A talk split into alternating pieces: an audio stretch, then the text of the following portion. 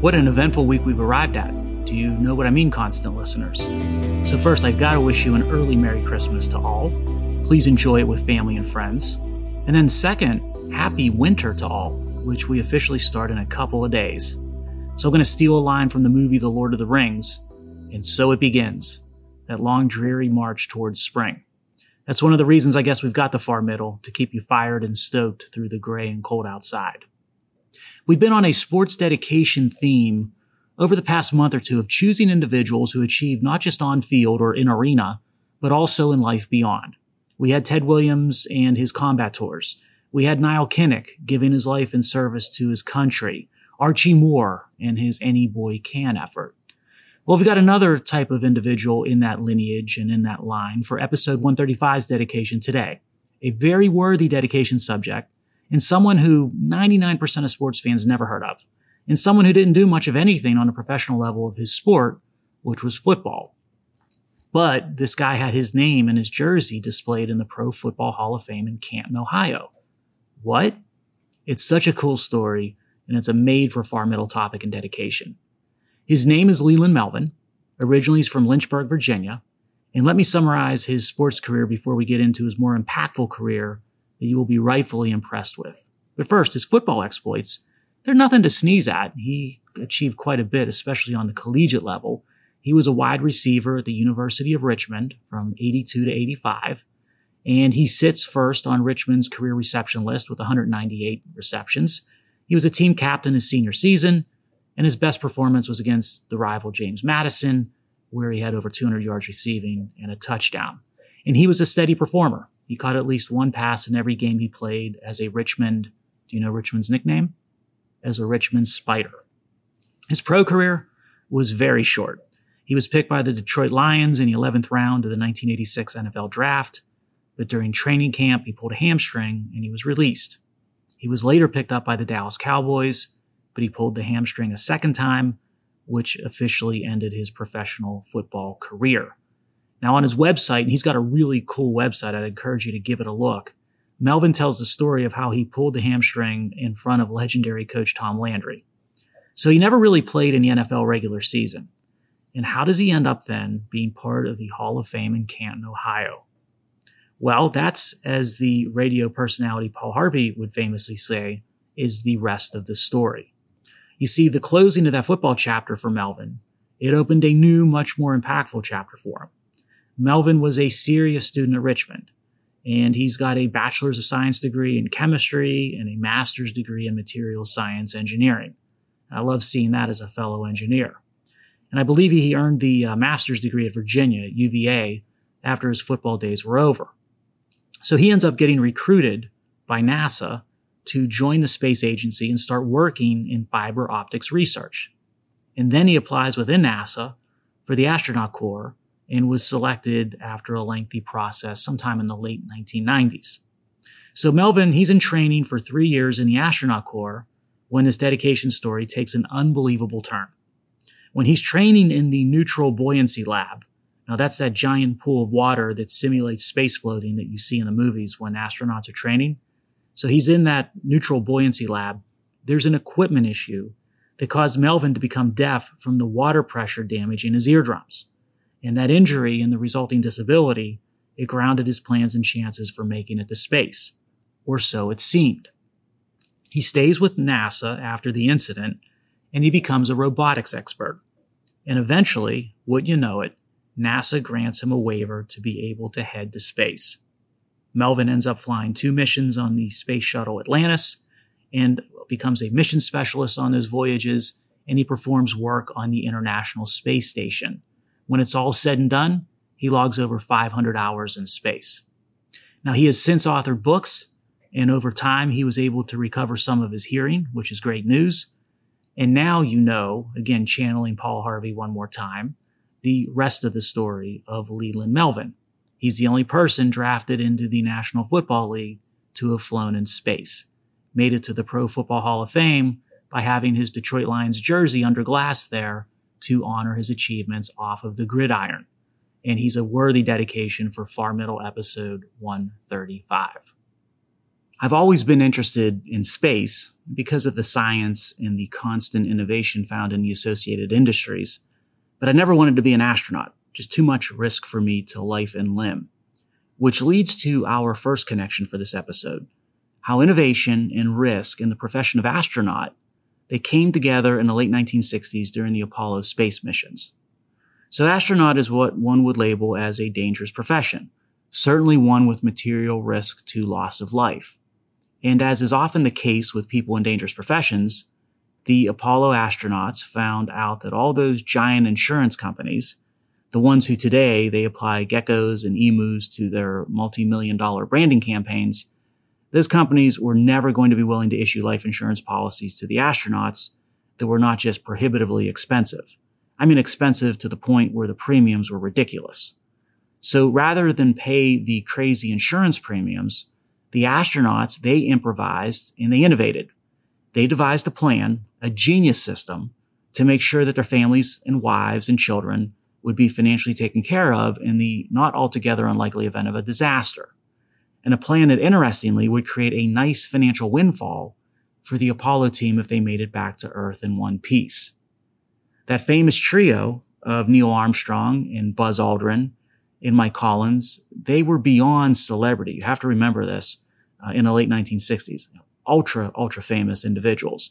Everyone knew them and their autographs were highly prized by space enthusiasts. So in the months leading up to the launch of Apollo 11, the crew devised quite the entrepreneurial opportunity.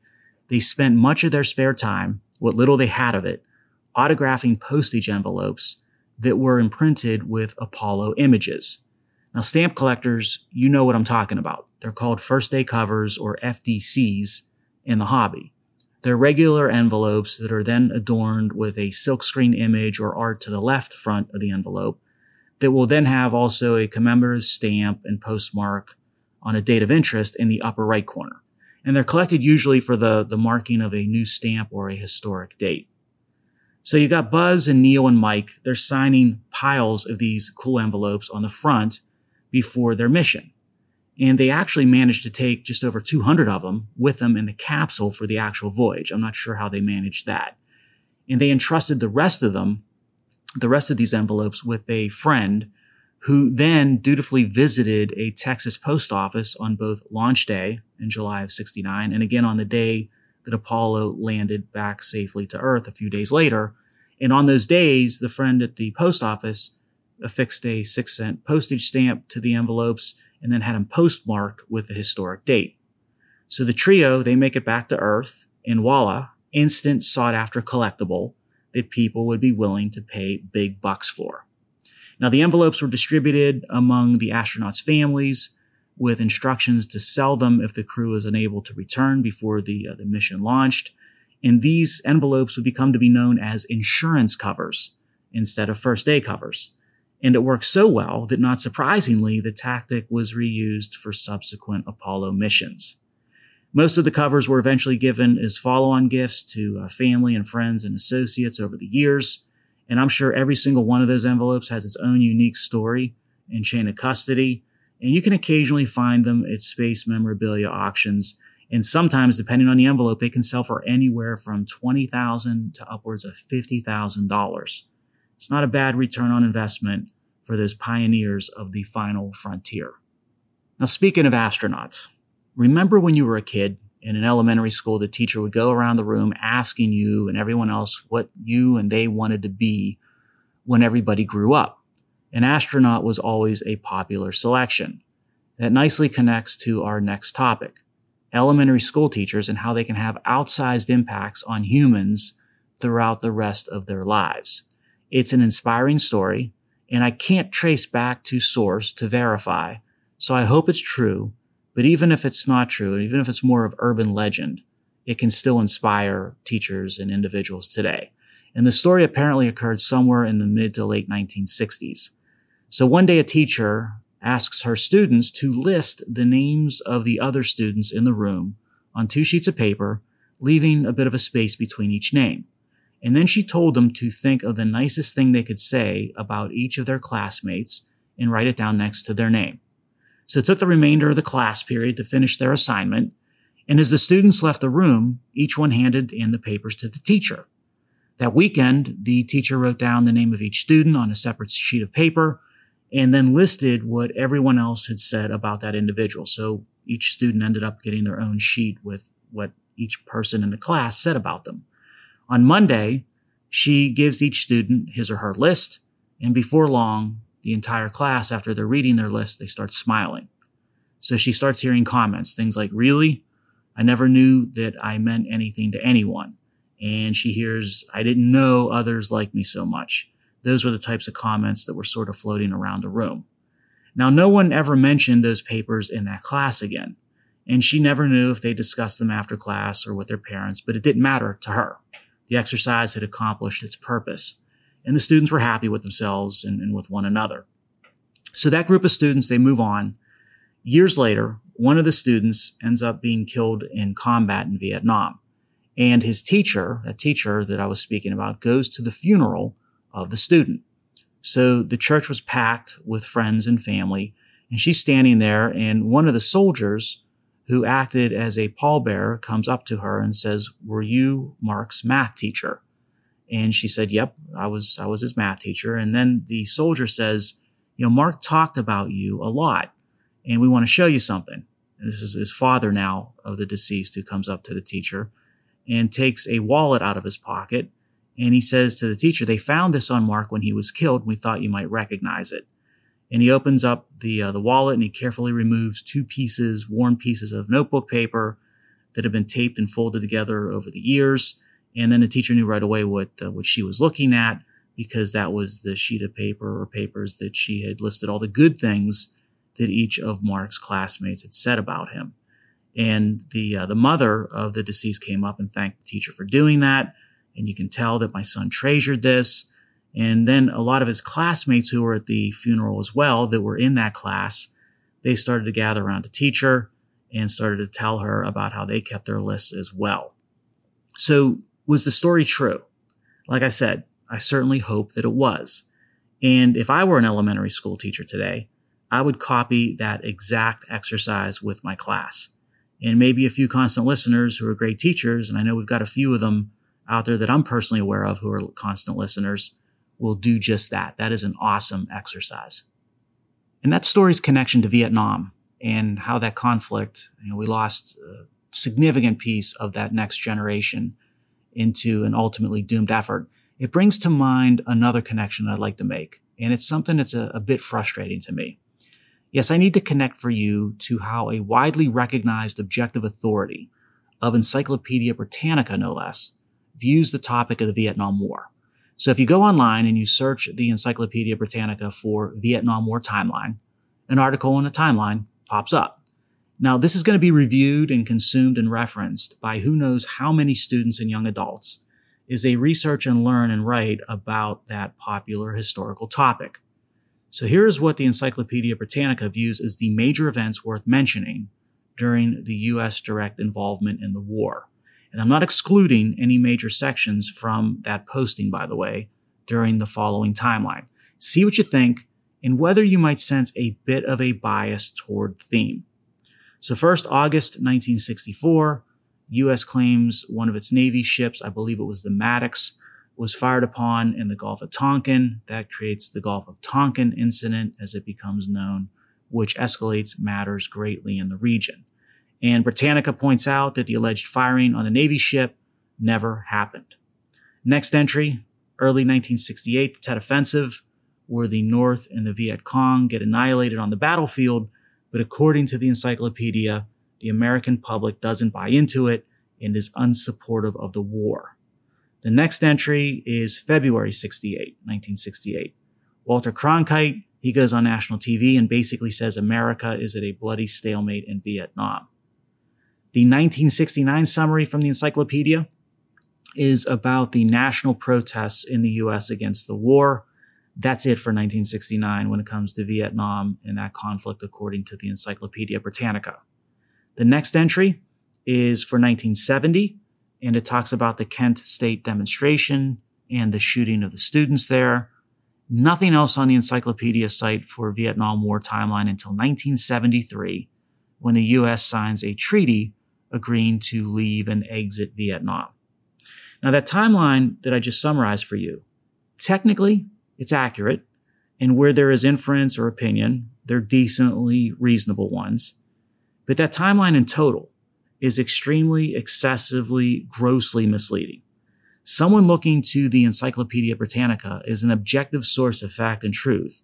They'll come away from that timeline thinking that the U.S. had to be the ineptest entity in the history of dealing with conflicts in the history of war, and that the government ignored the will of the people from the get-go. Look, Vietnam was a dark episode in our history and far from our best moment, no doubt about that. Many troubling problems and painful memories. But Encyclopedia Britannica tells only part of the true story, and only the part that fits a narrative favored by the left. Frankly, it reads as if written by a communist and someone who holds a grudge against the United States. Tell the whole truth, Encyclopedia Britannica, not selected pieces of it, to skew the uninformed looking to become informed. Those who served in Vietnam deserve at least that much, as do young students looking for objective and balanced resources that tell a complete story. Now, we've been speaking of school and students throughout this episode, so let's connect to something a local high school senior here in a Pittsburgh school district recently told me that I first laughed at and thought that she was kidding about. But then I learned she was absolutely correct. So one of the greatest things about the CNX Mentorship Academy, which is now in its third year with a class of over 80 students, by the way, is getting to spend time talking to that next generation.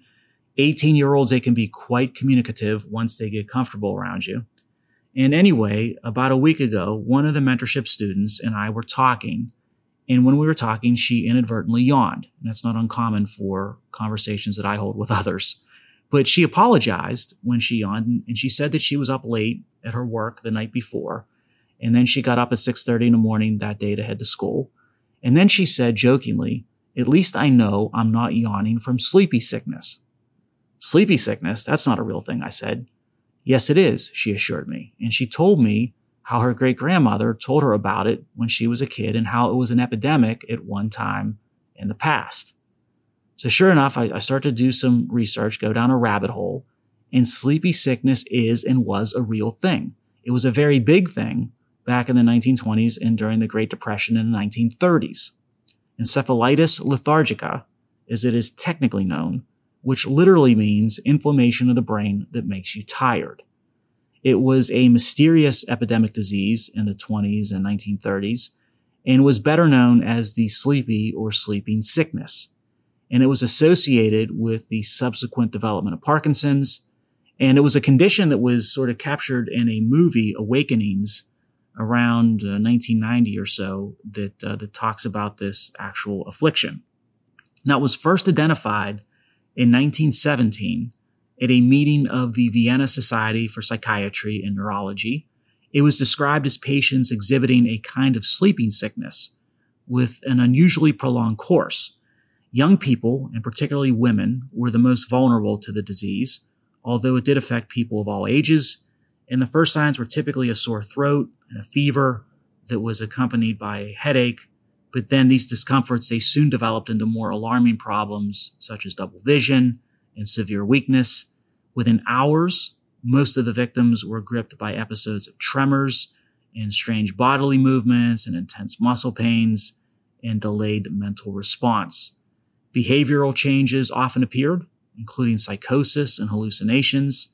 And then that was followed by steady and increasing drowsiness and, and just being sort of lethargic. Many became comatose and completely unresponsive. Now, this state could rapidly lead to death or could persist for long periods of time. And these signs were generally accompanied by paralysis in some of the cranial nerves, especially those affecting the eye. Pretty nasty. So the disease then began appearing in increasing frequency throughout the world with a possible total mortality of 500,000 cases during the entire epidemic period, which lasted until about 1940. And this disease arrived in the shadow of the 1918 Spanish flu epidemic, which killed, by the way, an estimated 50 million people worldwide. So this sort of sleepy sickness has been largely overlooked by history, even though it took the lives of perhaps over a million people in total and left countless others frozen inside unresponsive bodies. So you thought COVID was bad. How about back to back bouts with the Spanish flu and sleepy sickness back then, and without the benefits of modern medicine? Now, as the 1930s started, as suddenly as it had appeared, the sleepy sickness epidemic was gone Although new cases stopped being reported, there were thousands of affected who were housed in institutions for decades. They were alive, but they were trapped within useless bodies. And sporadic reports of sleepy sickness cases have continued to appear since then. So it's a legitimate thing, constant listeners. But even after a hundred years, many issues related to sleepy sickness remain elusive. And doctors are still struggling to answer the question, what causes it? And how is this disease transmitted? Could an epidemic of sleepy sickness happen again? Yeah, sleepy sickness. It's a real thing. And it's one of the reasons why you listen to the far middle to learn about these things. Hey, let's connect from sleepy sickness to what most people desire to hear when trying to sleep. The sound of silence. Now, The Sound of Silence is a song released in 1965 by Simon and Garfunkel, of course, became a smash hit worldwide made it to the top 10 in the United States, the UK, Australia, Germany, the Netherlands, and Japan.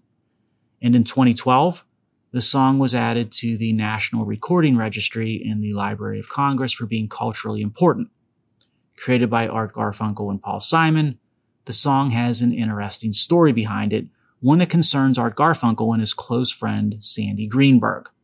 Now, according to Greenberg, the song was a tribute to his strong bond with Garfunkel and the latter's friendship and kindness, which ended up providing comfort to Greenberg when he lost his sight. Greenberg and Garfunkel, they met in their first week of classes at Columbia University. It was Garfunkel who initiated the contact, coming over to say hi, and soon the two became friends and roommates, and they found that they shared a common interest in both music and poetry. And the two young men made a pact to always be there for each other when faced with trouble. So just months later, in 1960, Greenberg, he lost his sight. He was watching a baseball game when he experienced his vision becoming cloudy, and soon he could only see darkness. And although the doctors said that he was just suffering from a short-term issue and that the blindness would soon pass, it didn't. And it was later found that glaucoma had destroyed Greenberg's optic nerves. And since Greenberg came from simple means, his family didn't have the money to help him out much. And as such, the young man dropped out of Columbia, dropped out of college. So following emergency surgery for glaucoma, a failed operation in 1961 uh, didn't repair Greenberg's sight, and instead it left him completely blind. But Garfunkel not only convinced his buddy, who was depressed and unwilling to return to school, to come back to Columbia, he turned into Greenberg's inseparable guide. He read him textbooks aloud, and he basically became his eyes. So Greenberg says, it lifted me out of the grave. He told uh, People magazine that in an interview. And he also, by the way, wrote a memoir, and the uh, memoir is titled Hello Darkness, My Old Friend, which I'll get to in a minute. That's a reference to the opening lines of that Simon and Garfunkel hit, The Sound of Silence. So psychologically, you know, Greenberg was really seriously depressed and he stopped talking to people and he isolated himself off from the world. And it was then that Garfunkel came to him and talked Greenberg into going back to Columbia. And after much insistence from Garfunkel, Greenberg agreed and he enrolls back into the university. And in college, Greenberg, he becomes completely dependent on Garfunkel. And Garfunkel basically changed his life at college to accommodate his blind friend. He'd help him walk to class. He'd help him sort of recoup from surgery when he had surgeries. He'd walk with him through the city, fill out forms for him, all that stuff. So Garfunkel started to joke with Greenberg and would call Greenberg darkness when he was around him as a way to sort of provide some comical relief to his buddy. So one day Garfunkel tells his friend Greenberg or darkness, he says, we're going to go to Grand Central Station. They get to Grand Central Station in the middle of all that you know, hubbub and people milling around. And Garfunkel says to his friend he has to immediately leave for some sort of an emergency. And that's it. So suddenly, Greenberg, he's left alone in the crowd of Grand Central Station, completely terrified, not knowing what to do. He can't see a thing.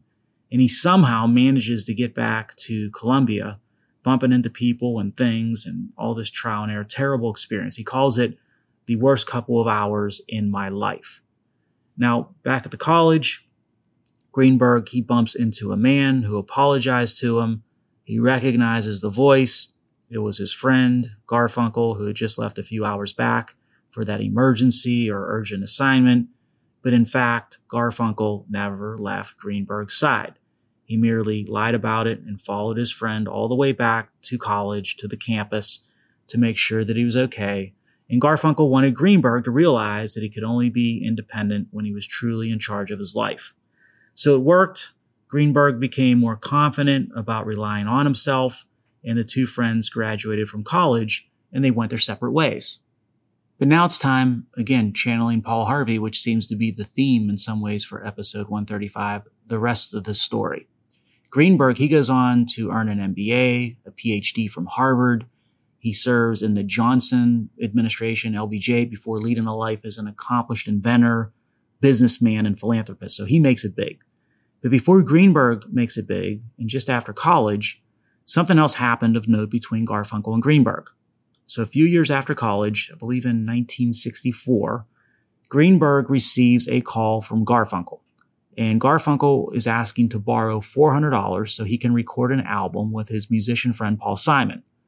Now, Greenberg just had over $400 in his entire bank account, but he didn't even hesitate, gave all the money to Garfunkel without a second thought. He felt that it was time to repay the kindness that Garfunkel had shown to him during college. And with the money, with the loan, Simon and Garfunkel, they record their first album Wednesday morning, 3 a.m. in 1964. Now, the album initially turned out to be a flop, but there was one song on that album that stood out, The Sound of Silence. And in fact, I think originally it was titled The Sounds of Silence, and then it was retitled The Sound of Silence.